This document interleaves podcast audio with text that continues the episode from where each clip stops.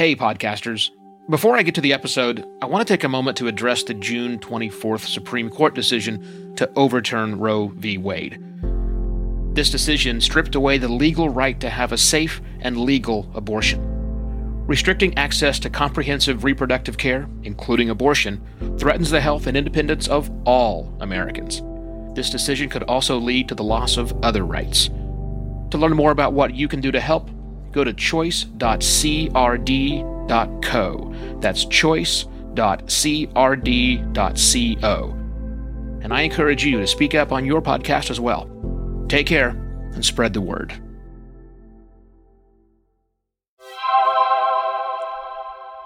Hello, and welcome to another podcast Pontifications with me, Evo Terra. I'm speaking at three different, well, I guess four now, podcasting events coming up this year already. I'll be at PodFest in Orlando in March. Right before that, like two days before that, I'm going to be speaking about podcasting at Phoenix Startup Week I intend on attending uh, work, things are in the works right now of Podcast Movement, the big show, also back in Orlando in August of this year.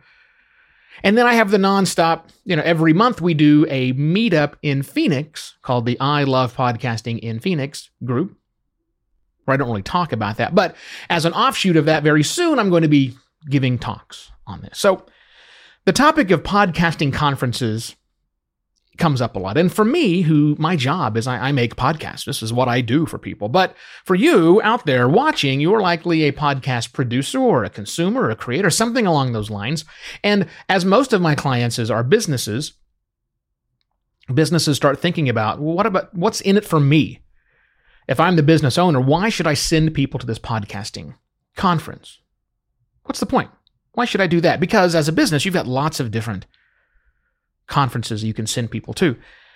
So back in the day, uh, many many moons ago, well, not many moons ago, but up until 2014, I used to run a significant portion of good size advertising agency and also was the managing director of this very small agency prior to that.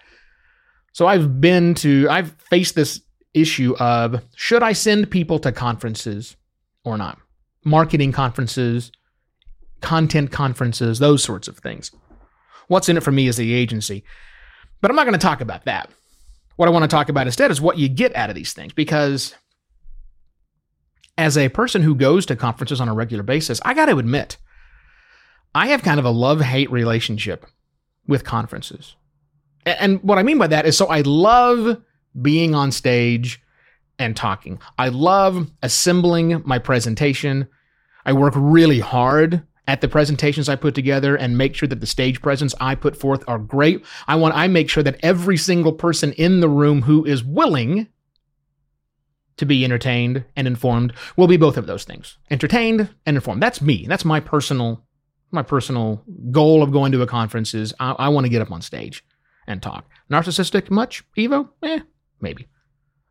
But the hate comes in the fact that I really hate networking events. I mean, I really, really despise the networking events. So I'm if you if you go to these things with me and you see me at Podfest Orlando during the networking time, you'll probably see me being pretty quiet because networking events really aren't my thing. I'm just not good at them, and maybe the reason I I'm not good at them is because of how I feel about the people who are good at them.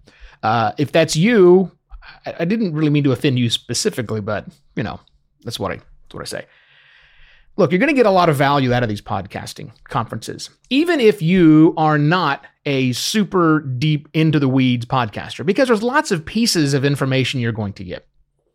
One, you need to tell your boss that, look, yes, I'm going to attend, and here's the reason why. And some of the reasons are I want to get knowledge. Okay, great. And I want to get firsthand knowledge.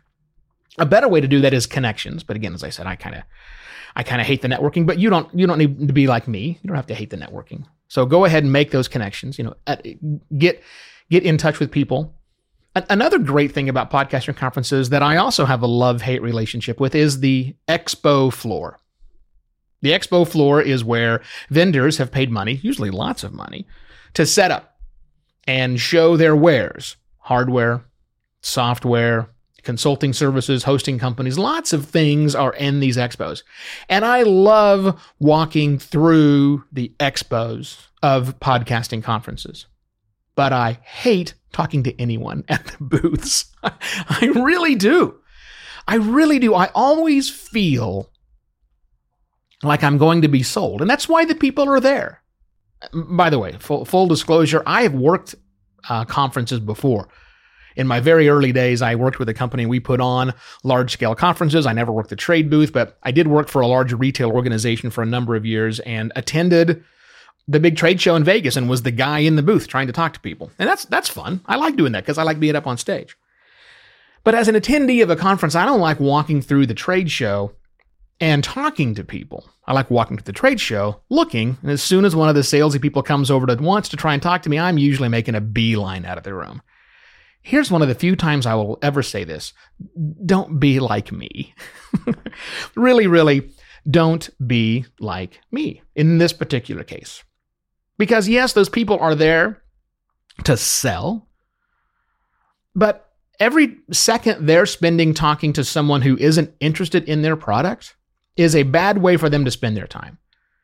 I get that. You get that. You understand that, right? So we can move on and go about our day. We can just simply tell the salesperson that walks up to us, yeah, that's not really something I'm interested in, but that that's a cool sign you had. So thanks. And that's probably enough to end the conversation. Unless, of course, they're really aggressive. But then you know what? You, the law of two feet applies, man. Just walk away. Just walk away. You're not really being a jerk, which I'm good at that too. You know, it is it is what it is. But those trade show floors are awesome because you'll see products there and you'll wonder why are they here? Why is there an accounting firm at a podcast conference? You know what you should do? Here's your trick.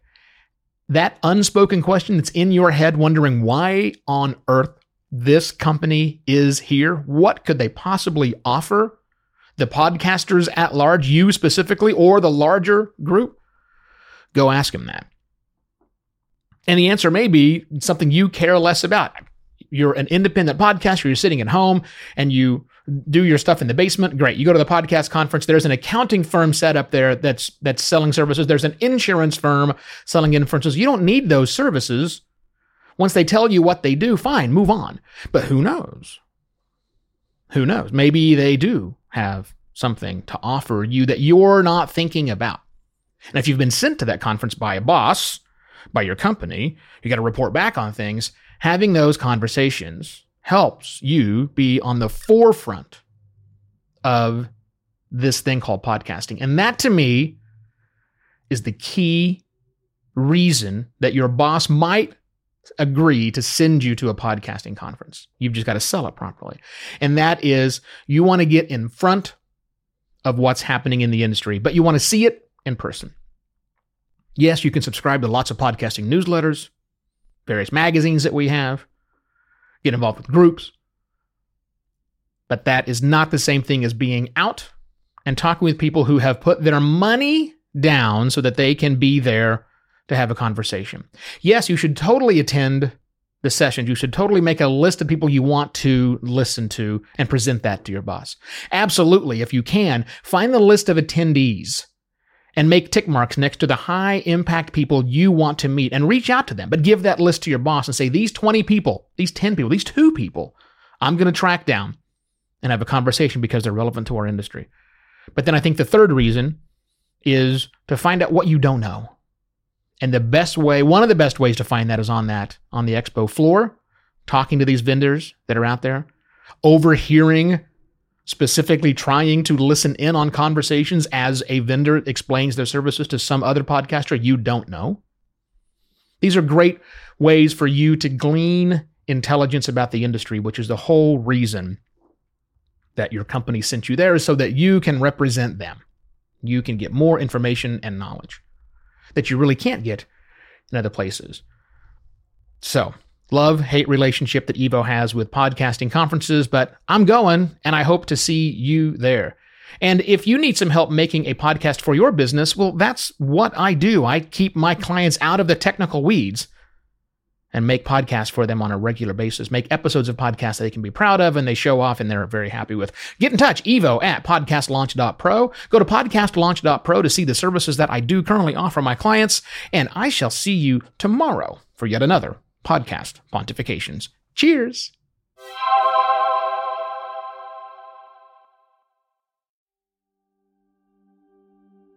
While Americans overwhelmingly support the right of an individual to make their own decisions about abortion, unfortunately, that right is no longer protected everywhere in the U.S. The Supreme Court overturned Roe v. Wade on June 24th. Abortion is a basic healthcare need for the millions of people who can become pregnant. Everyone should have the freedom to decide what's best for themselves and their families including when it comes to ending a pregnancy. This decision has dire consequences for individual health and safety and could have harsh repercussions for other landmark decisions. Restricting access to comprehensive reproductive care, including abortion, threatens the health and independence of all Americans. Even if you live in a state where abortion rights are upheld, access to safe medical procedures shouldn't be determined by location, and it shouldn't be the privilege of a small few. You can help by donating to local abortion funds. To find out where to donate for each state, visit donationsforabortion.com. That's donations, the number four, abortion.com. If you or someone you know needs help, or if you want to get more involved, here are five resources. 1. Shout Your Abortion is a campaign to normalize abortion. 2. Don't Ban Equality is a campaign for companies to take a stand against abortion restrictions. 3. Abortion.cafe has information about where to find clinics. 4. PlanCpills.org provides early at home abortion pills that you can keep in your medicine cabinet. And five, choice.crd.co has a collection of these resources and more. We encourage you to speak up, take care, and spread the word.